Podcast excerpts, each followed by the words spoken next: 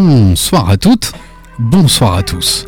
Nous sommes le mardi 31 octobre 2000 Jordan. Vous écoutez le 8e épisode de la saison 7 de Sneak On Air. Sneak On Air, la première et la seule émission de la FM 100% sneakers au monde, animée par toute l'équipe de Sneakers Empire, qui met de la culture dans tes baskets. You will not be able to change the channel. Money's gotta be the shoes. Shoes, shoes, shoes. You sure it's not the shoes? Do you know? Yeah, 1, 2, 1, 2.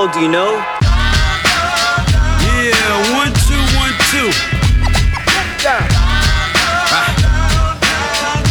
You know how I do. Yeah. Yo, what up? This is A1, and I'm chilling on Sneak On Air, man. It's the one and only radio show 100% talking about sneakers in the world, hosted by Sneakers Empire. Every Tuesday, 8 p.m. to 9 p.m. on RBS 91.9 FM.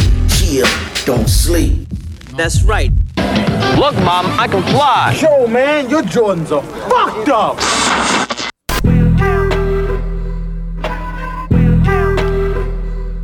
Sneak On Air, épisode 8, saison 7. Depuis de nombreuses années, la sneaker est aujourd'hui sortie des terrains de sport pour atteindre d'autres terrains de jeu, notamment celui du lifestyle. La basket est aussi aujourd'hui un vecteur de culture et d'art. Quand la basket mêle culture et art, c'est qu'elle atteint d'autres sphères que celles du simple business. Elle est aujourd'hui une inspiration pour de nombreuses personnes et un moyen d'expression et de culture. C'est ce dont nous allons parler ce soir avec notre invitée, l'illustratrice Blachette, qui vient de sortir une magnifique BD retraçant l'histoire de certaines baskets. Au programme pour ce 8e épisode, notre traditionnel « Qu'est-ce que tu portes ce soir ?» dans le studio. Un peu d'actu autour de la basket et des faits marquants de la sneakers. Et nous aurons le plaisir, et elle va passer l'ensemble de l'émission avec nous, d'avoir Blachette qui nous parlera de son bouquin. On va tout de suite vérifier si Blachette est avec nous à l'antenne. Salut Blachette, est-ce que tu nous entends ? Ouais, très bien, salut tout le monde. Salut, ravi d'être avec nous. Et bien ce soir, on est accompagné d'un ancien qui fait son retour parce qu'il est en études un peu partout en France, il bouge pas mal. Mais dès qu'il revient, il est là, il est avec nous. C'est Evan. Salut Evan, comment vas-tu ? Salut Alex, ça va et toi ? Bah ouais, ravi de te retrouver. Ah, ravi de même, hein, ça fait plaisir de revenir toujours, de voir que l'émission se porte bien. Et bah écoute, on essaye. Toute la fine équipe, ça fait super plaisir. On essaye, et ouais, bah c'est grâce à tous les gens qui animent cette émission avec moi. C'est notre Dr Sneakers, le roi, le spécialiste de l'amorti, le prince du running. C'est Nico Sneakopat67 sur Instagram. Salut Alex, salut tout le monde. Tu vas bien Nico, la forme ? Super, content qu'Evan nous ait rejoint ce soir. Ça fait longtemps que je l'avais pas vu. Grave, hein, il a grandi. Il a trop grandi, c'est un homme, c'est devenu un homme. On l'a connu, il avait 16 ans, c'est sûr. Ouais, ça fait 5 ans. Hein. Ouais. Ça fait carrément 5 ans. Mais comme quoi, la basket, ça rapproche. Et voilà, les nouvelles générations, et je dirais même un peu de concurrence de plus en plus présente, est là. Et on a la chance d'avoir Abby avec nous. Salut Abby. Ouais, ça va très bien. Et... La forme ? Ouais, content d'être là ? Très content. Et ben voilà. Et ben écoute, t'as dû entendre l'intro, Blachette. Tu sais par quoi on commence l'émission ? Plus ou moins. Ouais, par le qu'est-ce qu'on porte ce soir. Alors, oui, exactement. Et ben écoute, je me lance en 2023, c'est moi qui démarre pour être sûr de pas m'oublier. Et si t'es prête, on va te donner la parole parce que je crois que t'es à l'extérieur, donc tu dois forcément porter quelque chose avec toi. Alors je porte les Vans Old Skool, alors j'arriverai pas à le prononcer, je crois, CNU on dit. Ouais. C'est avec la plateforme. Et avec la grosse semelle. D'accord. Quelle couleur elles sont ? Elles sont noires. Comme les classiques Old Skool. Ouais. Sauf que voilà, c'est version vraiment skater des années 2090. Voilà. Ok. Et ben super. Merci Blachette. Et moi, eh ben écoute, j'ai choisi une paire d'Halloween, bien que la plupart des Strasbourgeois soient déjà en tournée pour récupérer leurs bonbons. Les autres, ils sont au concert de 50 Cent et Busta Rhymes qui fait ça au Zénith à Strasbourg. Mais nous, on est là pour parler de basket, de culture. Ben, j'ai quand même mis une paire d'Halloween, elle est sortie il y a 2-3 ans, j'ai plus exactement la date. Peut-être même 4, hein, On vieillit. Ouais, ça commence à remonter. Pour moi, celle-là, j'habite encore à Strasbourg quand elle est sortie. Parce donc ça que, fait peut-être 4 ans. Elle devait sortir chez Impact à l'époque, la première année d'ouverture, quelque chose comme ça, donc à mon avis ouais ça doit remonter à 2018 ou 2019 hein. Et ben ouais, je porte moi aussi, ça fait quelques temps que je la vois ouais, temps en temps. La vois porter. Bah écoute, je la ressors surtout à Halloween, c'est une Jordan 1 Shattered Backboard 3.0. Elle a la particularité d'être en couleur d'Halloween, elle a une toe box, donc c'est ce qui est au-dessus de nos orteils, orange, un orange très spécial comme le noir qui se retrouve sur les ailes de la Jordan. Il est en matière un peu vinyle, en matière voilà, calcée. Voilà, tu vois. Ouais. Et couleur citrouille avec une semelle de contact propre donc à la Jordan 1 qui va être en coloris, on va dire vanille, un petit peu crème, qui s'accorde très très bien avec cette matière. Donc aujourd'hui la Jordan 1 c'est un peu moins tendance qu'il y a quelques années, mais à l'époque c'était quand même un gros hit et je suis content de pouvoir la ressortir de temps en temps. Ouais, mais il y a des petites paires comme ça qui font plaisir à ressortir. Exactement. Et en plus, il faut dire que celle-là, elle est dans le thème de ce soir. Hein. C'est vraiment dans le thème. Et quasiment aussi propre au temps qu'on peut avoir à Strasbourg, parce que je crois que ça fait quasiment une semaine qu'il fait que pleuvoir. Sauf aujourd'hui où on a eu quelques éclaircies. Bah voilà, une paire un peu tout terrain, Jordan 1. Moi je trouve que c'est toujours un gros classique et ça fait plaisir. Allez, on a entendu intervenir Nico, il va nous dire ce qu'il porte ce soir. C'est quasiment une paire estivale pour moi. Pourquoi ? Je sais pas, je la trouve très, très lumineuse. C'est vrai ? Ouais. Comme moi. Tu portes quoi, Nico ? Je porte une paire de Air Max 90 Infrared, la dernière sortie de 2020. Ouais. Voilà. Je crois que y a-t-il besoin de la décrire ? Je ne pense pas. Bah, pour moi non plus. Hein, voilà, tout le monde voit ce que c'est. Voilà, Blachette, on n'a pas encore parlé dans sa BD de la 90, mais peut-être pour la prochaine. Modène Iconique, c'est la deuxième version de la Air Max. Ouais, parce que la 90, j'ai des histoires à raconter en plus. C'est vrai ? On aura peut-être le privilège. C'est sûr, tu m'avais donné ton âge, je le répéterai pas à l'antenne, mais je pense que tu es tout à fait de cette génération de la 90, la 85 et la BW, quoi. Ouais, exact. 95, tu voulais dire ? J'ai dit quoi ? 85. Il a pas dit 95, j'avais compris 95. Il n'y a que Blachette qui est de mon côté. Ouais, non, mais là, c'est beaucoup d'indices sur mon âge quand même. Je n'en dirai pas plus. Allez, on passe la parole à Evan. Tu portes quoi ce soir ? Bah écoute, hein, tu l'as dit, hein, à force d'être itinérant, d'habiter par-ci par-là, faut faire au plus simple quand on revient à Strasbourg. Et donc une paire qui passe un peu partout, noire, simple, résistante, efficace. La petite paire de Yeezy 500 Utility Black qui est sortie en 2018. C'est la première qui est sortie en. C'est la première 500, ouais, c'est ça. Et du coup, ouais, bah, celle-là, de toute façon, ça fait 5 ans que je l'ai doublée, je l'adore toujours autant, elle me fait plaisir quand je la porte. Et puis, tu l'avais doublée à l'époque ? Ouais, bah, pas à l'époque, mais j'ai doublé, il y a une réédition qui est ressortie quelque chose comme 2021, parce que j'avais chopé chez SNS à Paris.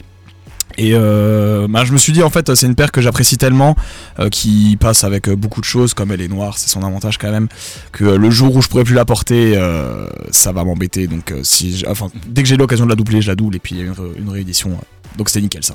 Ouais, je trouve que cette Yeezy, tu vois, après la 700, ouais, elle confirme l'époque de la chunky sneakers. Ah, complètement. Ouais.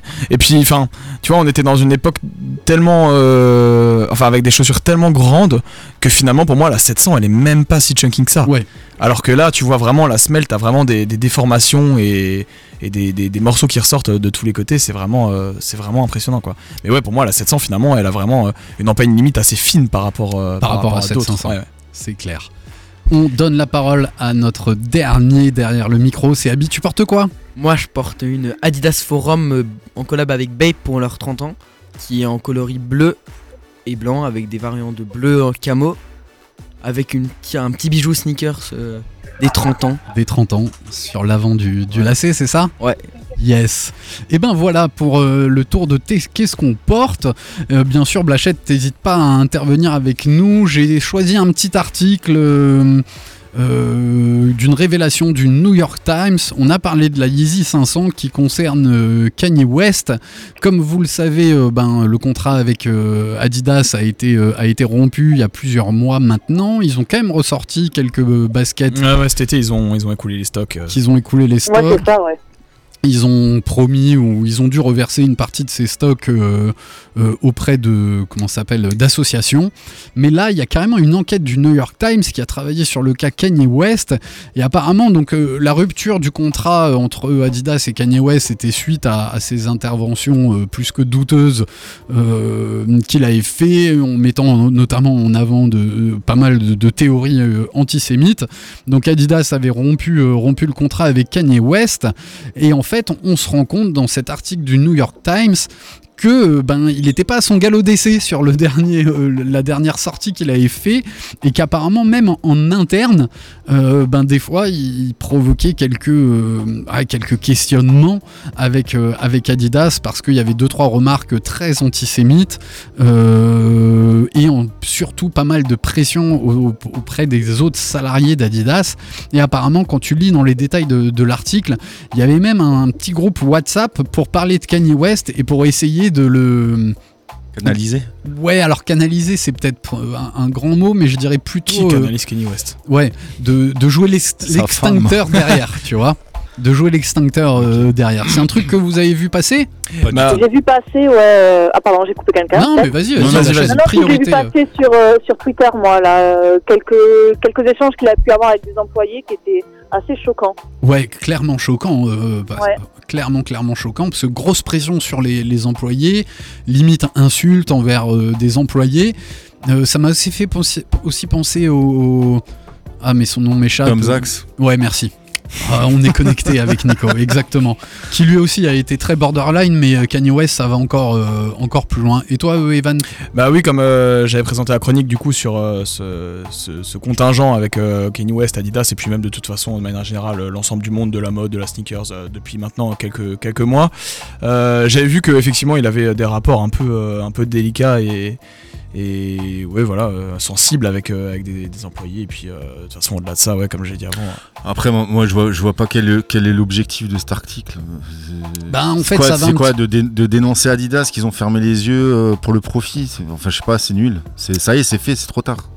Ouais, c'est pas aucun intérêt à part de mettre de l'huile sur le feu, quoi. On sait tous que Kanye West est un personnage à part bizarre et lunaire, débordant. Ouais, mais ce qui était intéressant, moi, dans l'article, c'était de voir que peut-être qu'Adidas s'est assis sur 2-3 trucs pour continuer à privilégier leur chiffre d'affaires avant de mettre le haut là, et qu'une fois que c'est devenu public, ça a été bien plus compliqué pour Adidas de continuer le partenariat. Ils attendaient le moment en question, quoi. Ouais. Donc en gros, si ça avait pas été rendu public, ils auraient très bien continué la collab sans aucun scrupule, quoi. C'est possible. Ça vous va pour Kanye West ? C'est bon pour toi, Blachette ? Ouais. Allez, on passe à l'actu de la semaine avant de t'interviewer, Blachette, et de parler avec toi pendant le reste de l'émission de ta BD. J'ai choisi 3 baskets qui sortent aujourd'hui. J'ai mis de côté la magnifique Forum qui sort en lien avec Halloween sur l'application Confirm. Mais alors là, j'avais un petit débat qui s'ouvrait à moi à propos de la basket que j'ai choisie. Il s'agit de la Jordan 1 High OG. Donc soi-disant OG, couleur royale, mais reimagined, c'est-à-dire refaite par rapport à la Jordan 1 royale. Celle-ci aura la particularité d'avoir une empeigne en nubuck, très différente du cuir classique qu'on retrouve sur une Jordan 1. Elle sort le 4 novembre sur l'application Sneakers au prix des nouvelles Jordan 1, à savoir 190€. N'est-ce pas ? Et là, on est sur un traitement totalement différent où elle est entièrement en Suède. Moi, c'est une matière que je kiffe beaucoup, mais elle me laisse peut-être un peu sur ma faim. Faudrait l'avoir en main parce que la Royale me paraît tellement un classique que je trouve que c'est un petit peu difficile d'y retoucher et d'essayer de nous la revendre comme une réédition de la Royale, mais reimaginée, alors qu'on n'est pas tout à fait sur cette... c'est du marketing, cette... ils ont rien reimaginé. Moi, ce qui me déroute un peu, c'est le prix. Parce que ouais. 180, la version cuir, normalement, logiquement, devrait être plus chère, vu que le cuir est un matériau plus noble. Mais bon, voilà. Moi, je l'aime bien, hein, mais je ne coperai pas. Non, moi je fais ma passe. Donc, première réédition en 2001, une deuxième en 2013, une troisième en 2017. Donc ça reste assez limité. Trois rééditions depuis la création en 85. C'était un coloris hein, qui était sorti avec la gamme de Jordan à l'époque. Et là, en 2021, on a le droit à cette version en Suède. C'est une belle basket, mais elle me renvoie pas à cette Royale originale. T'en penses quoi, Blachette ? Je suis du même avis. T'es du même avis. Je ne pas et ouais non. Et toi, c'est l'actu de ce qui sort, c'est des trucs que tu suis, tu regardes le calendrier Sneakers de temps en temps ? Alors, je regarde pas du tout le calendrier Sneakers, mais après je suis des comptes sur Twitter et sur Insta où de temps en temps il y a des annonces et je check, mais après je suis pas dans ce qui va sortir, je suis plus dans ça du moins. Avant je l'étais énormément quand je surconsommais, mais là je me suis un peu calmée. Mais, je suis d'accord avec toi, Blanchette, je te rejoins. Moi, j'ai eu une période d'études supérieures qui a commencé et là, j'ai fait une pause, on va dire, pendant mes deux premières années quand j'étais en classe préparatoire.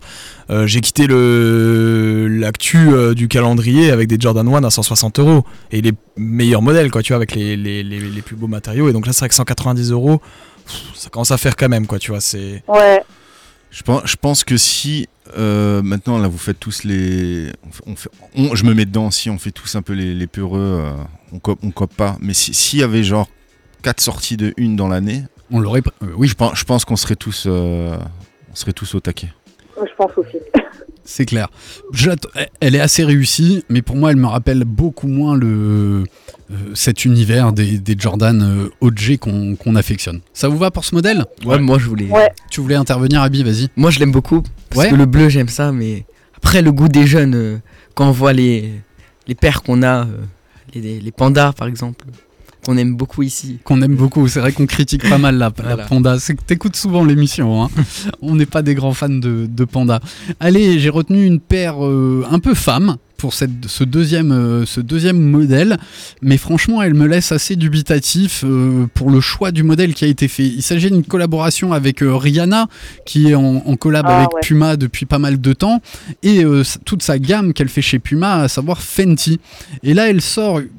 où elle réédite pour moi un ancien modèle, la Puma Aventi Club, en couleur navy et en couleur green. C'est une basket full cuir avec une semelle de contact gomme, avec le talon qui était la particularité de ce modèle qui remonte sur l'arrière de la basket avec des petits ronds pour bien gripper sur le sol. Et elle a la particularité d'avoir... à mon sens, qui était très très à la mode dans les années 2000, donc peut-être c'est une annonce et un retour des années 2000 avec toutes ces paires de football, de soccer qui étaient relancées, où on avait le nom m'échappe, je crois que c'était la Total 90. C'est Total 90, ouais, exactement. Chez Nike, avec cette languette, tu vois, qui venait protéger les lacets. Et donc là, sur cette languette qui se retourne et qui protège ton lacet, il y aura l'inscription Fenty qui est embossée sur la languette. C'est mignon. Et on va même retrouver sur les côtés le petit rappel avec la fenêtre où il y avait marqué Puma. On va retrouver Fenty. Et ça relance un petit peu cette gamme où je trouve que Rihanna a fait un peu moins de choses avec nos amis de Puma. Et là, c'est l'occasion. J'ai la date. Ça sort demain au prix de 160 €. Ce qu'on pourrait quasiment considérer comme étant ça cher. Un prix bas. Ça sort sur quoi ? Ça sort surtout sur Puma, mais Puma n'a pas encore d'application, etc. Le premier modèle, je l'ai dit, il est navy, donc un bleu marine très très foncé avec semelle de contact gomme et une semelle intermédiaire bicolore à dominante bleue et la partie supérieure à dominante blanche et la partie supérieure bleue. C'est un modèle destiné aux femmes, mais... Enfin, je sais pas ce que t'en penses, Blachette. Je trouve pas si féminin que ça. Et je trouve ça bien qu'il soit pas forcément féminin. Il est plutôt unisexe. Mais est-ce que toi, c'est un truc que tu regardes, qui te parle, ces collabs de Rihanna ? Alors, les anciennes qu'elle avait fait, donc je pense que en 2016, ouais. Regardez. Mais là, ouais, je l'ai vu passer, je suis pas fan. Mais de base, même début d'année 2000, à Total 90, j'étais pas fan du tout. Mon frère l'avait et c'est pas une paire qui... Enfin, je la trouvais sans intérêt. Après, c'est pas pour dénigrer non plus la Total 90 ou quoi que ce soit. Hein. Mais là, c'est pas une paire que je vais copier non plus, quoi. Je la trouve pas ouf personnellement, après chacun ses goûts. Mais et après, pour répondre à ta question en termes de chaussures genrées, on va dire, ouais. Là maintenant on est moins regardant hein, en vrai. Hein. Ouais, je vois, il y a Rihanna, elle porte, tout le monde porte des TN, tout le monde porte des... Enfin, il y a... Tu vois, il n'y a pas genre ça c'est une paire pour les filles, puis une paire pour les garçons, ouais, ça n'existe plus, tu vois. Je suis entièrement d'accord avec toi. Mais Rihanna, elle s'est pas fait taper sur les doigts en portant du Salomon... Je viens juste d'y penser là. Une bonne question, parce que t'as dû la voir comme nous lors du dernier Super Bowl, elle portait une Salomon en collab avec Maison Margiela. Ah, je m'en souviens plus. Ouais, on aurait dit je crois que c'était une XT4 ou une XT5. Parce qu'elle a un contrat d'exclusivité avec. C'est bon. Ouais, elle a un contrat d'exclusivité avec Puma. Avec Puma, ouais. Elle a fait une petite entaille au contrat. Peut-être. Bonne question. J'ai vu aucun article passer là-dessus. Bon, sa Salomon était magnifique. J'adorais. Mais là, ouais, bon, on retrouve aussi le style Puma, je trouve, qui est souvent classique. Moi, je comprends pas. C'est une paire de running à la base. Ouais. Ils ont mis un truc de foot par-dessus. Le cuir est premium, certainement. Ouais, elle a l'air bien finie. 160 balles. Le prix, c'est parce que c'est Rihanna. Ouais, mais c'est une paire à 80 €, ça. C'est une paire à 80 euros. Je suis désolé. Alors, et je suis quasi. J'aurais dit 90 pour la totale. 89 si tu veux. Mais ça, pour moi, ça finit en outlet. Ouais. Sans problème. Ça va finir en outlet. Après, je pense qu'il y a une hype hein, derrière. Hein. Tu penses ouais, tu sens quelque chose, toi? Ben, les gens que j'ai vus reposter, qui l'ont eu en avant-première et tout, j'ai pu voir un peu les avis, les commentaires, et il y avait quand même une petite hype autour. Hein. Ah, donc, comme c'est le retour de Rihanna, ça faisait longtemps qu'elle avait pas sorti un album avec Puma, elle va sortir l'album, ça tourne bientôt et tout. À mon avis, il y aura une hype. Hein. Ah. Ben, après, on fait Paris. Je sais pas. Ouais. Ben on va suivre ça. Parce que c'est vrai que je trouve qu'on revient à ces modèles, un peu old school quand même, hein, des années 90. Fond, hein. Ouais, grave. Années 2000, ça revient à fond. Hein. Ouais. Je vais pouvoir ressortir mes vieilles paires. Ça va ressortir les Mostro bientôt. Il y a juste à voir la paire de Vans que je porte au pied. C'était la paire des skaters début des années 2000. Donc, tu m'as dit, la tienne, elle a une semelle compensée, là, ta Vans ? Ouais, elle est un peu compensée. Et après, c'est grosse languette, tu sais. D'accord. Ouais. Bah, si tu veux nous envoyer une photo, c'est Evan qui se charge un peu de la story. Tu peux nous l'envoyer, on la repostera sur les paires qu'on porte. Moi je trouve ça intéressant que Puma soit rapproché de Rihanna, de Jay-Z pour le b-ball, ils essayent de faire des trucs. Des fois ça prend, un petit peu moins. Par contre là où je les trouve très très forts, c'est surtout en entrée de gamme. Où je trouve que Puma propose des vrais modèles pas très très chers, les RX etc qui étaient sortis, ça a marché pas mal quand même. Ça revient même. Ouais. Il y a des nouveaux modèles qui sortent. Il y a des nouveaux modèles. Voilà pour cette Puma, le temps avance vite et j'en ai gardé une un peu spéciale mais qui fait le lien avec nos anciennes émissions où l'année dernière on a parlé beaucoup d'NFT, de crypto et des choses comme ça. Où là au-delà du NFT, t'as Artefact dont RTFKT avec Nike, dont Artefact c'était les premiers à créer des baskets en NFT, donc un non fongible token, c'est-à-dire un token qui n'était pas donc je vais essayer d'expliquer à nos auditeurs qui n'y connaissent rien à tous ces trucs. Un non fongible token, si vous voulez, c'est une façon de pouvoir sceller l'existence d'un produit internet. C'est un certificat d'authenticité. Merci, en fait. Certificat d'authenticité. C'est comme dans le luxe, quand t'achètes une montre, un bijou, mais là c'est dématérialisé, c'est sur internet, et donc c'est la preuve que tu possèdes un objet dématérialisé, quel qu'il soit, quoi. Exactement. Et il peut pas être modifié ou il peut pas être modifié. C'est ça qui permet d'authentifier de plus en plus, et ça sera plus tard qu'avec comme ça, parce que maintenant il suffit d'imprimer quelque chose pour l'avoir. Voilà. Et donc là, ils sont en collab et ils ont été rachetés par Nike et ils sortent une Dunk qu'ils appellent Genesis Crypto Kicks qui vont permettre aux gens qui avaient acheté déjà des baskets sur Artefact de pouvoir avoir cette basket qui s'achète exclusivement au prix de 0,125 Ethereum, à savoir à peu près 195 euros, et elle sera livrée et expédiée qu'au courant du mois de juin. Donc on est sur une Dunk avec une semelle hyper spéciale, très chunky, qui remonte sur la basket, et là on aura un peu un style holographique sur la basket à dominante grise avec des reflets bleus. On reconnaît la Dunk, mais elle est quand même vachement bien retravaillée. Mais je trouve ça rigolo et j'avais envie de parler de cette basket parce qu'elle faisait le lien vraiment entre ce monde virtuel et la réalité de ce monde virtuel qu'on pouvait avoir. Et on avait aussi parlé du site internet .swoosh qui te permettait d'acheter des box, d'ouvrir ta box et d'avoir une basket virtuelle. Est-ce que toi, Blachette, c'est un truc qui... je vais te poser une double question. Est-ce que le NFT, ça te parle en tant qu'artiste et en tant qu'illustratrice ? Et le lien que tu peux avoir avec la basket, est-ce que ça te parle ? Alors non et non. D'accord. Pour le coup, en tant qu'artiste, c'est vrai qu'on en a parlé énormément, mais je ne comprends rien. Alors pour moi, c'est comme si tu me parlais de maths ou de SVT, je ne comprends strictement rien du tout. Mais j'ai des potes qui sont dedans et qui, eux, m'incitent, donc il faudrait que je m'y pose sérieusement et que je vois. Et après, pour les sneakers, alors là, je t'avoue que je découvre là en même temps que tu en parles. D'accord, bah, tu pourras écouter certains de nos podcasts, on a fait des gros zooms dessus.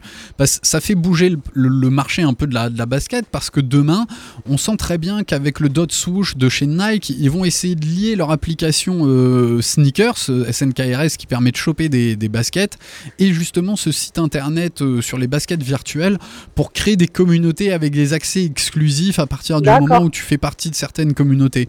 Mais peut-être toi, en tant qu'illustratrice, tu nous parleras un peu de ton travail. Peut-être que des fois tu dessines sur tablette, tu vas pouvoir envoyer la photo de ce que tu as dessiné, mais le NFT te permettrait de pouvoir finalement comme créer une sérigraphie d'une de tes œuvres avec un nombre limité de cette sérigraphie, et le propriétaire de cette sérigraphie, donc de ce NFT, le posséderait uniquement pour lui et peut-être quelques autres personnes en fonction du nombre d'œuvres que t'aurais créées, et t'aurais limité le nombre d'œuvres au travers de ça, ce qui évite aux gens de s'envoyer la photo, de se faire de se faire leurs propres impressions. Ça permet aussi de valoriser ce travail d'artiste qui a aussi une tendance à travailler peut-être de plus en plus sur des tablettes et pas forcément sur du papier. Je sais pas ce qu'il en est pour toi. Bah moi je suis que sur tablette. Quasiment. D'accord. Ouais, j'ai lâché le crayon papier depuis un petit moment là. Ouais. Parce que tu trouves que c'est plus pratique, ça te permet de travailler un petit peu de partout quand tu as une inspiration. Ouais, bah là je suis en mode nomade, je peux aller n'importe où, travailler n'importe où. Bah, je pouvais faire avec du papier crayon, mais c'est pas le même rendu. Ouais. Et là j'apprécie de plus en plus de travailler sur tablette, donc je vais avoir du mal à revenir en arrière à mon avis. Ouais, bah tu m'étonnes, je trouve que c'est un vrai plus aujourd'hui quand tu sais le manier. Ouais, voilà, en plus là je commence à toucher un peu l'animation, donc là c'est je suis dedans quoi. T'es dedans. Tu voulais réagir, Abby ? Ouais, les NFT c'est un peu comme des baskets family friendly. Non, friends and family, c'est plus alors c'est très exclusif, oui, comme une Friends and Family. Mais là, on peut les revendre, les Friends. Ouais, exactement. Mais justement, tu pourrais revendre demain une basket avec ton NFT, ce qui te permettrait finalement d'esquiver tous les gens qui vont devoir te l'authentifier. Parce que ta basket... Ouais, c'est ça, c'est cool pour ça. Parce que du coup, t'as un moyen de vérifier en fait l'authenticité et la véracité de la paire qui est quand même aboutie, quoi. Et ça faciliterait le marché, l'échange. Ouais, par exemple sur StockX, ça a eu des dramas complètement de fake. Et là, moi, ça faciliterait là. Vous êtes au courant que tous les NFT là, depuis un an ou deux, là, tous les singes qui sont sortis, tout s'est cassé la gueule. Ah oui, tout a perdu sa valeur. C'est un marché qui a perdu 90% de sa valeur. En fait, parce que souvent aujourd'hui, les gens, ils ont vu le NFT comme un moyen de spéculation. Alors que moi, je l'interprète d'abord comme un moyen d'authentification. Ouais, il faut voir la technologie derrière. Tu vois ? Et avoir une œuvre, par exemple, de Blachette authentifiée avec un NFT, eh ben, il n'y aurait que moi et le nombre de personnes à qui elle l'a revendue qui ont cette œuvre d'art, si tu veux. Parce que pendant longtemps, tu crées un dessin qui est sur Internet, tu le postes sur ton Instagram, sur ton Twitter. Demain, n'importe qui en fait une copie écran et c'est ça l'imprime. Et demain, tu veux le revendre ou tu veux créer un effet de rareté sur ton produit, ben, le NFT va te permettre de certifier le nombre d'œuvres qu'il y a. Et pour moi, c'est d'abord un outil d'authentification avant d'être un outil de spéculation. C'est comme ça que ça a été pensé, hein. C'est juste que après derrière le business exactement arrive. Là où il y a des sous à se faire, business is business. Exactement. Ça vous va pour l'actu? Ça te va, Blachette? Parfait. Yes, nickel. Et ben voilà, ce que je vous propose, c'est une mini chronique de Abby qui nous a sélectionné deux baskets d'Halloween. Et après, et ben, si t'es toujours d'accord, Blachette, on va parler de ta magnifique BD. Ça marche? Let's go, ça marche. À toi la parole. Moi, je vais un peu parler parce que j'ai pas trop travaillé, mais... Voilà. Ça on le dit pas, les gens s'en rendront compte. Je vais vous parler du Nike SB Dunk Low sorti pour Halloween en 2018 je crois. Si j'ai bien fait mon travail. Oula. Alors tu nous parles de quoi? D'une Nike SB qui est noire, qui est quasiment toute noire avec le swoosh et l'avant de la paire, je sais pas comment ça s'appelle. La toebox. La toebox. Toebox orange. Avec des lacets violets et une sorte de toile d'araignée sur le swoosh, qui est sorti du coup en 2010, le 31 novembre 2019 pour Halloween au prix de $90. Et moi je l'ai bien aimé parce que... C'est une dunk, hein, c'est ça? C'est une dunk, ouais. Et moi j'ai bien aimé parce qu'elle est avec la semelle verte, elle est sympa pour Halloween. Elle est pas pensée, mais... elle est phosphorescente, non? Ouais. Glow in the dark. Ouais, The Mask il la porterait bien. Après c'est dur à sortir pour voilà. Bon après je vais parler d'une paire un peu inatteignable on va dire. Ouais et sans doute iconique. Voilà. La Nike, toujours une Nike Dunk Low. Ouais, Freddy Krueger. Voilà. Tu connais Freddy Krueger? Non. Bon, moi non plus, hein, là pour... Sérieux, toi non plus? Non, je connais pas. Blachette, toi t'as dû connaître Freddy Krueger. Non, ça me dit rien. Ah, vous êtes sérieux là? Tu vois, ça donne des bonnes indications sur ton âge. Non mais là il faut... C'est nous les plus vieux, mec. On est jeunes encore. Allez regarder qui est Freddy Krueger, hein. Donc Frédéric... Je vais demander à ChatGPT. Pas Frédéric. De ce que mon père m'a dit, c'est un film d'horreur. Alors, tu peux nous dire à peu près cette Freddy Krueger qui est une des dunks les plus cotées qui existent au monde. Elle se revend environ combien? Sur StockX, l'acheteur demande pour une pointure de 9,5 €185 000. 185 000 €. Ouais, la dernière vente, elle était à 716 €. Voilà. Non, pardon, dernière vente, 19 000 € quasiment. 19 000 €, ouais, c'est une paire qui est aussi entre 15 et 20 000. Elle est ultra rare. Et c'était un hommage à Freddy Krueger. Sorti en 2007. Exactement. Et j'aime beaucoup le coloris qui rappelle comme un os. Ouais, exactement, parce que avec des taches de sang et le swoosh un peu comme la basket qu'on a présentée tout à l'heure. Ouais. C'est en fait la tenue de Freddy Krueger. C'est son pull au vert. Un pull au vert rouge et vert. Non, mais en fait, je sais qui c'est en fait. Ah, comme le Grinch. Non, c'est revenu là comme ça. Ouais, non, mais si, je vois que c'est. Ouais, en fait, c'était un slasher qui venait tuer ses victimes dans leurs rêves. Exactement. Voilà. Il avait une main, il portait un gant avec des lames à la place des doigts et il était entièrement brûlé. Ouais, visage complètement... Et il était très sadique. Je vous conseille tous de regarder au moins le premier et le troisième. Ouais. C'est les meilleurs. C'est l'occasion. En plus, c'est l'occasion, c'est Halloween. Exactement. Voilà. Merci Abby pour ta chronique. Il nous reste... Juste pour rebondir, il y avait une Air Max 95 aussi, Frédéric. Oui, mais on s'est posé la question en préparant l'émission. Est-ce que c'était une vraie collab officielle avec Frédéric Krueger? La 95, oui. Ouais. Ouais, c'est une officielle. D'ailleurs, la SB, je suis pas sûr que la première était une officielle. D'accord, c'était plutôt un hommage. C'était un hommage et après ils l'ont. Peut-être que je me trompe, hein, mais il me semble que la toute première c'était pas une officielle et après ils l'ont sortie. Bah, j'ai les prix sur StockX, elle est moins chère. Ouais, bah 95 ça coûte toujours moins. Là on pointure, bah, elle est un peu petite, 6,5, 145 €. Voilà, et ça, dernière vente pointure 12. 274 €. Ouais, donc voilà. C'est plus ça. Il est sorti en 2020. 2020, le 30 10 2020, ouais. Qui est très joli aussi, hein. Qui est plus simple à porter que les deux autres. Que la dunk. Avec du gris, du toujours dans le marron, thème. Toujours dans et le du thème. Rouge. Génial. Et bien voilà, il est 20h35, il nous reste une petite demi-heure à passer avec Blachette. Et bien Blachette, déjà merci beaucoup d'être avec nous à l'antenne d'RBS. Merci d'avoir invité. Et de passer toute l'émission avec nous. On adore, on aime mettre en avant la culture autour des baskets. Tu avais déjà, je crois que c'était il y a 3-4 ans, que tu avais déjà fait un épisode avec nous en tant qu'invité au travers de tes illustrations autour de la basket. Et ben nous, on t'a toujours suivi, on t'a vu grandir dans cet univers-là et on s'est empressé de cliquer ta BD quand elle est sortie. Je dirais que c'était il y a un petit mois, 3 semaines, quelque chose comme ça. Il y a 2 semaines et demie, ouais, à peu près. Bon, j'étais dans les earlier adopteurs de ta BD et j'ai eu le temps de la parcourir et je te fais tout de suite les compliments. Moi, je l'ai trouvé vraiment, vraiment génial. On a un petit peu échangé au téléphone au préalable, mais je le réédite à l'antenne parce que je le pense. J'adore l'angle que tu as pris sur les baskets. J'adore la façon dont tu les présentes.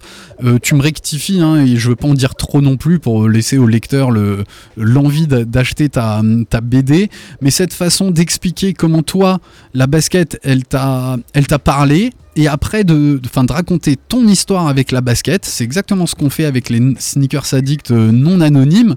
Ouais. Et dans un deuxième temps, zoomer sur l'histoire de la basket. Et exact. Et le fait de pouvoir l'illustrer dans une BD au travers de tes illustrations, peut-être que ma dyslexie, ma dysorthographie ont contribué au fait que je me sente beaucoup plus à l'aise à feuilleter, à lire ta BD que tous les bouquins que j'ai lus qu'avec du texte. Je trouve ça assez extraordinaire de rendre aussi cette culture et l'histoire de la basket abordable, c'était le but, du plus jeune, quoi. Ouais, non, mais je voulais vraiment partir sur quelque chose de très ludique et accessible. C'était vraiment mon truc, que ce soit pas que les sneakers addicts qui connaissent déjà toutes les histoires des pères qui, c'était pas vrai, il y a pour eux, mais c'était surtout pour tout le monde. C'est pour ça que je raconte les anecdotes que j'ai moi avec les pères de basket pour que chacun puisse se reconnaître à travers ces histoires. Ouais, et moi je trouve en plus, alors je sais pas si t'avais un peu analysé le marché du livre avant de te lancer sur cet angle de BD, mais moi à mon sens c'est un peu ce qui me manquait. Souvent les livres étaient faits quand même pour soit c'était que des livres de photos avec juste le nom du modèle, éventuellement le prix, ou c'était, alors moi j'adore parce qu'on est fan de basket, rentrer dans le détail et dans l'histoire de la basket, mais quand t'as envie d'offrir un bouquin pour quelqu'un qui aborde et qui commence dans cet univers-là... Ouais, c'est ça, il n'y avait pas de bonne entrée en matière. Ouais, exactement. Et je trouve que ta BD, elle est géniale pour ça, quoi. Merci beaucoup. Merci beaucoup. Elle est géniale. Alors, est-ce que on a quelques questions, et on les avait préparées ensemble. Est-ce que tu peux nous expliquer, et c'est sans doute ma déformation professionnelle, comment toi, un jour, tu t'es dit, j'ai envie de faire de l'illustration et j'espère en faire mon métier. Après, j'ai toujours dessiné. Je voyais mon père peindre quand j'étais petite. Et du coup, je me mettais à côté de lui, je peignais, je dessinais. Et c'est au fin lycée, début études supérieures, où je commençais à dessiner sur des post-it des scènes de vie qui se passaient en classe ou quoi. Et après, j'échangeais avec mes camarades de classe. Et en 2015, j'ai eu ma première tablette graphique. Et là, j'ai commencé à poster sur les réseaux. Mais c'était sans prétention. C'est juste parce que je kiffais dessiner. Et voilà. Et en fait, c'est parti de là, fin 2015. Et ça a pris sur les réseaux. Ça a pris si bien que moi j'avais été diplômée d'école de commerce, j'étais chef de projet événementiel. À côté de ça, je dessinais, je continuais à poster sur les réseaux. Il y a Adidas qui m'avait démarché fin 2016. Donc c'est mon premier contrat et après ça enchaînait avec plein de contrats. Et je me suis dit là ça commence à faire. J'ai plus de vie sociale entre mon taf et les dessins quand je rentre chez moi. Il faut que je choisisse et du coup j'ai tout lâché. Je me suis lancée dans les dessins. Donc voilà comment ça s'est passé. Mais après, j'ai toujours dessiné, mais c'est pas du tout comme que j'en fasse mon métier, et encore moins sortir des BD maintenant, quoi. Ouais, et justement, la bascule, ça a été quand tu as commencé à être contacté par des marques, tu as parlé d'Adidas notamment. Ouais, c'est ça, Adidas. Après, il y avait la journaliste Rokaya Diallo qui m'avait contactée pour que je fasse une bande dessinée avec elle aussi. Des maisons d'édition qui m'ont contactée pour que j'illustre des livres... Des couvertures, donc il y avait tout ça, la grosse campagne que j'ai faite avec Asics aussi, parce que c'était une grosse campagne pour la sortie de la Japan SPF, je crois que c'est ça. C'était une campagne européenne et du coup ils m'ont appelé. J'ai fait mes dessins étaient placardés partout, c'était incroyable. Et là j'avais déjà arrêté, mais ça commençait à faire. Mais c'était marrant parce que c'était vraiment que des marques où il y avait des sneakers qui me contactaient. Donc je suis restée dans cette logique de sneakers quand même. Et tu crois que c'était dû aux premières illustrations que tu faisais qui t'ont branché avec la basket? Bah, parce qu'après mes personnages, parce que comme je faisais de la BD toujours que je proposais sur les réseaux sociaux, c'est vrai que les looks ils étaient assez street et au pied tout le temps des paires de baskets. Donc du coup ça a attiré l'œil des marques. Ouais, c'est sans doute ce qui les a titillés et leur dire que ça pouvait matcher quoi. Exactement. Et alors, voilà, on a raconté un peu le début de ton projet pro. Et toi, personnellement, t'es tombée comment dans la basket ? Oula, alors il y a deux histoires. La première, c'est quand je dois avoir 7-8 ans, j'étais chez mes grands-parents et il y avait des vieux magazines qui appartenaient à mon oncle. Et en fait, je feuilletais les magazines et là, je suis tombée sur une publicité de la L.A. Gear et c'était Michael Jackson en photo. Oh, t'es pas si jeune alors. Non, mais c'est des magazines, c'est des vieux magazines. D'accord. Ouais, c'est une obsession pour les âges. Quand j'avais 7-8 ans, il était déjà vieux. Je pense que c'est des magazines qui dataient de 91 ou 90. Ouais. Et moi, déjà petite, j'aimais énormément Michael Jackson. Et en fait, quand j'ai vu ça, j'ai vu les chaussures qu'il portait et j'ai dit que je voulais les mêmes. Donc, c'est des choses... Ceux qui connaissent pas, c'était des baskets montantes et quand on marchait, ça s'allumait derrière en fait. Exactement. C'était L.A. Gear et là, c'est mon premier truc qui m'a marqué, c'est le premier souvenir qui me vient en tête. Et après, quand je suis tombée vraiment en mode collectionneuse, enfin, je voulais vraiment toutes les paires qui sortaient, c'est la requin, la TN. La TN. Voilà, je voyais des grands le porter et je la voulais absolument. C'est le mythe français quand même la TN. Ouais, pardon ? C'est le mythe français la TN quand même. Ouais, voilà, c'est ben ouais. Il y a d'une génération. Moi, encore aujourd'hui, hein, mais c'est vraiment pas une paire qui s'est beaucoup exportée dans les autres pays, que ce soit de l'Europe ou en fait, chaque pays européen a un peu ses préférences. L'Italie, on est beaucoup sur la 97. Ouais. C'est ça. La 95 en Angleterre. La BW aussi. Ouais, et la BW.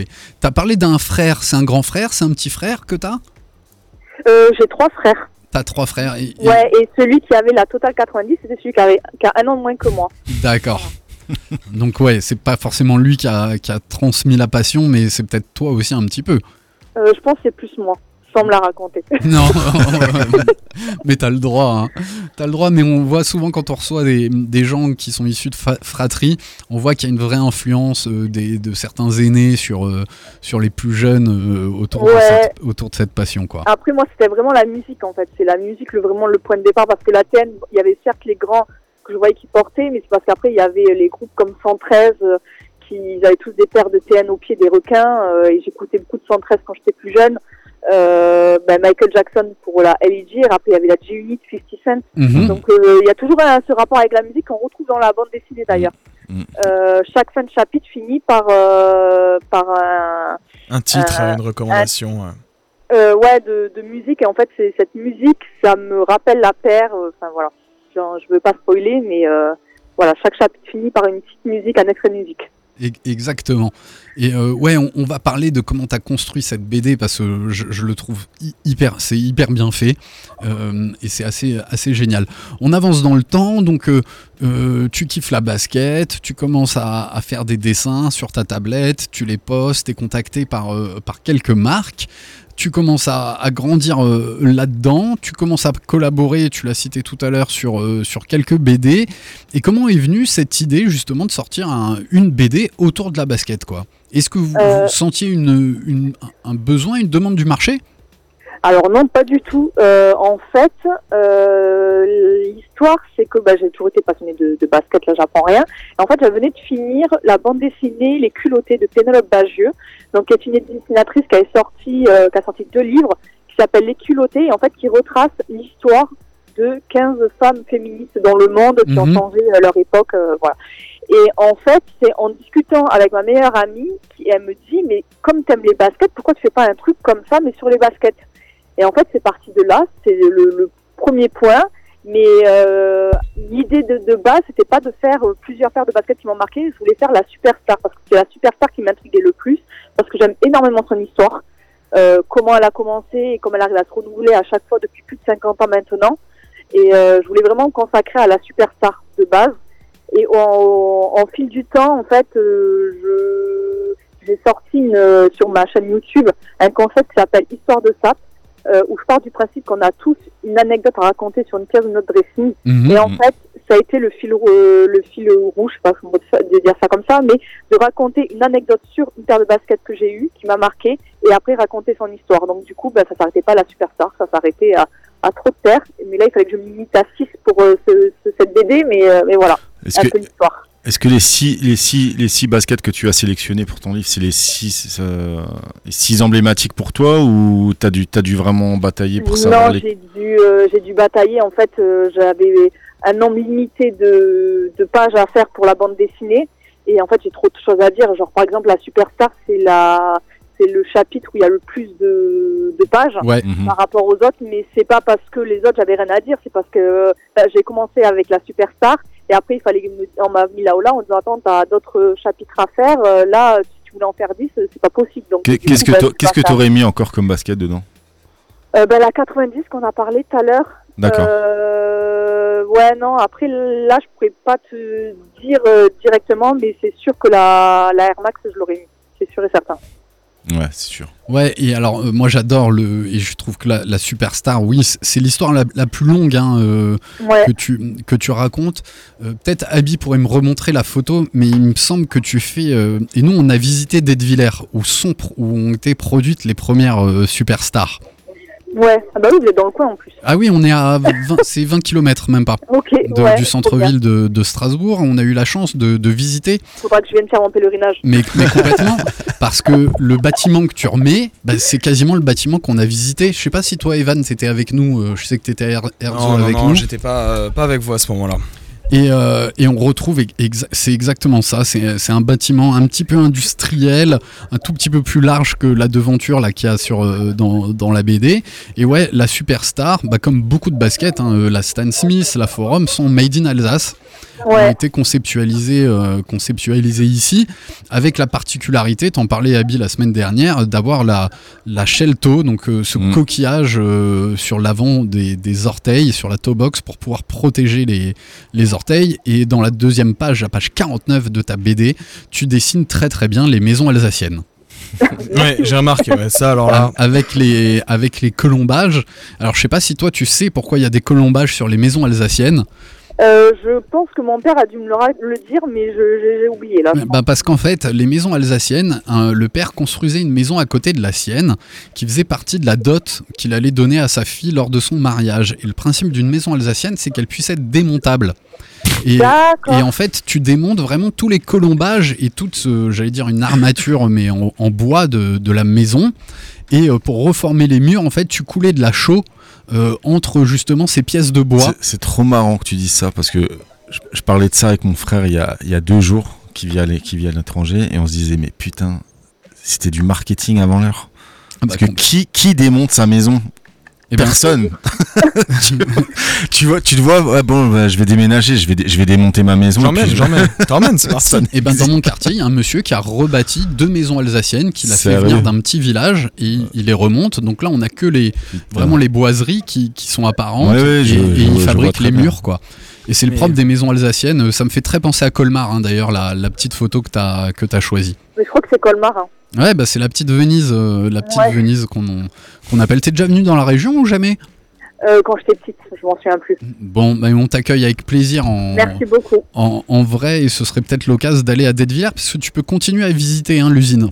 D'accord, ouais, voilà. Qui est tenue par des anciens, et il y a encore plein de vieux modèles.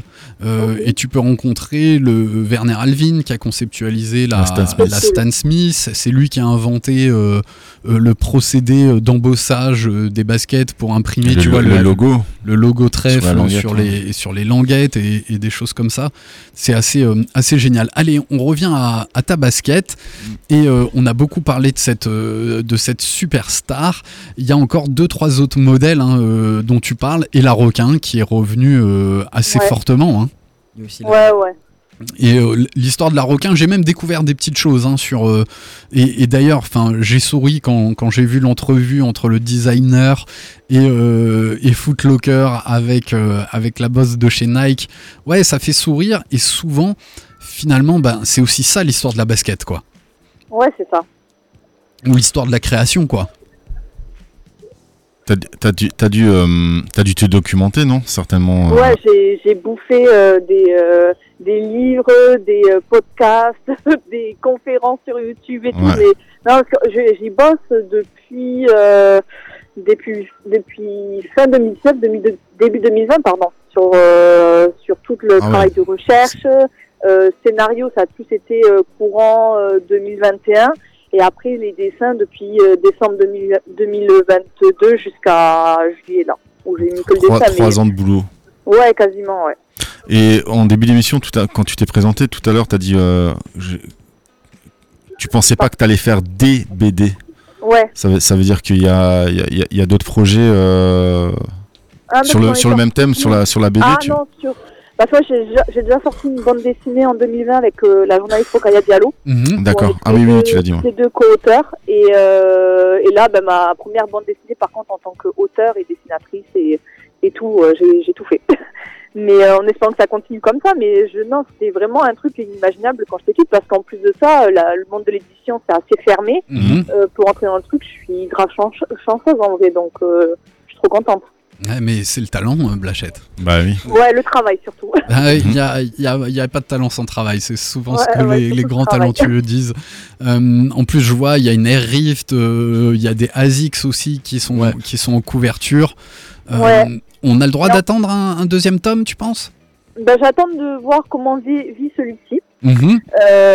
Et après, s'il y a le succès attendu et si les gens demandent la suite... Why not? Ah bah ouais, mais une Air Max, une Jordan 6. Un Jordan 6, je suis moins fan. Mais ouais, je comprends. Ouais. Bon, moi, c'est ma préférée. C'est comme ça que je suis tombé dans... Les goûts et les couleurs, on n'est pas parfait. Exactement. Non, mais il en faut pour tous. On est quasiment au bout de notre émission. Qu'est-ce qu'on peut souhaiter ? Que tu vendes plein d'exemplaires de cette BD. On l'a mis en story grâce à Evan dans notre sur Sneakers 67 Empire. Franchement, elle est commandable dans quasiment toutes les librairies. D'ailleurs, le petit lien que tu as sur ton compte Instagram renvoie à toutes les plateformes sur lesquelles tu peux commander la BD. Exactement. Bah, du coup, c'est partout, hein, quasiment. Même les petites librairies de quartier, on peut la commander de là-bas. Même si elle n'est pas physiquement, vous pouvez la commander directement auprès du commerçant. Et normalement, en 48 heures, vous la recevez. Hein. Je suppose que tu la vends. Elle est vendue sous format numérique aussi ? Pas encore. Ah, sur Google, il me semblait que je pouvais la télécharger. Ah bon ? Ouais. On m'a pas prévenu. Bah, c'est un fake. Scoop. Ou sur Amazon, Kindle. J'ai pas eu la confirmation, donc là on va plutôt dire physique, je pense. Ouais, si jamais je vois avec ma position, on ferait le date au pire. Mais oui. Mais voilà. Non, mais moi je recommande aux gens d'acheter un livre. C'est mieux d'avoir le papier, c'est mieux d'avoir le. Mais bien sûr. Parce que tu gagnes 2-3 € en plus sur la commande et avoir un beau bouquin entre les mains. Ouais, parce que ça j'y tiens aussi. Mais oui. J'ai travaillé sur la représentation du bouquin pour qu'il soit beau gosse. Parce qu'en fait, je voulais vraiment que ça soit. Plus qu'une BD, que ça soit vraiment un objet, ouais. Je voulais vraiment un objet, donc du coup, on a vraiment travaillé sur la couverture, sur les matières, etc. Donc voilà, ouais, c'est un bel objet. Ouais, franchement, j'adore la couverture en mat. Le mat, je trouve que c'est toujours très très beau avec ce petit doré quand les sneakers deviennent légende. Et c'est une grande réussite, franchement, c'est une grande réussite. Ça me fait super plaisir. On est super fan. Tout le monde l'a feuilleté. Mon Abby l'a regardé cet après-midi en préparant l'émission. Moi j'avais 2-3 questions. Vas-y, je t'en prie. Ouais. Est-ce que ta BD t'a fait en sorte qu'elle puisse aussi toucher les jeunes en mettant des paires un peu plus... qui parlerait plus aux jeunes, par exemple la dernière paire, la Asics en collab avec Naruto. Est-ce que tu l'as prise en pensant qu'elle pourrait toucher plus de jeunes que... C'est pas forcément calculé, c'est parce que c'est une paire que j'aime énormément. D'ailleurs, ce soir, j'étais à la sortie de la nouvelle collaboration. Ouais, j'ai vu ça. Il en fait une nouvelle. Incroyable, disponible le 11 décembre, mais vous pouvez la voir sur le compte Insta. Incroyable, trop belle. Ah, super. Elle est même plus réussie que ouais, c'est la plus belle. Je trouve que c'est la plus belle de tout ce qu'il a pu faire. Je suis d'accord. Il faut que j'aille voir la photo, quoi. Je suis d'accord. Donc ouais, non, c'est pas forcément ça. C'est parce qu'après, je voulais un truc un peu plus récent, parce que c'est vrai qu'il y a une chronologie un peu dans toutes les paires. On voit que c'est quand je suis un peu plus enfant, quand ça commence, et après, c'est plus adulte. Et la Asics Naruto, bon, j'ai acheté d'autres paires après, mais la Asics Naruto, c'est fait partie de mes dernières, entre guillemets, que j'ai pu avoir. Et du coup, je voulais finir comme ça. Ouais, elle est vraiment belle. Et t'as combien de paires aujourd'hui, Blachette? Ouf. Alors, à Paris, parce que je suis de Perpignan, à Paris, je pense que j'en ai entre 35 et 40, à mon avis. C'est pas mal. Ouais, t'as un modèle fétiche? Mais je ne suis pas du tout originale, hein, parce que j'ai une paire de TN, elle est magnifique. Mais oui, mais il n'y a pas besoin d'être originale, si elle te parle, c'est toi qui l'as dit d'ailleurs. Ouais, non, les TN, c'est une bébé, hein. J'en ai une, elle est incroyable, un peu anthracite, la couleur entre noir et anthracite. Et voilà, je les mets pas souvent, parce que j'ai pas envie de les abîmer, mais c'est ma paire, quand je les mets, je suis déterminée avec. Ah, c'est les 25 ans, hein, cette année de la TN, ils ressortent. Et ils annoncent plein de rééditions. Bah, ils ressortent les premières. Hein. Ouais, les coloris originaux, moi j'ai envie de la crépuscule.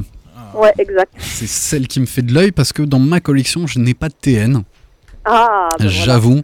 Et je crois vraiment que ça y est, il faut franchir l'étape. Mais c'est un peu une histoire de fratrie, parce que c'est ma petite sœur.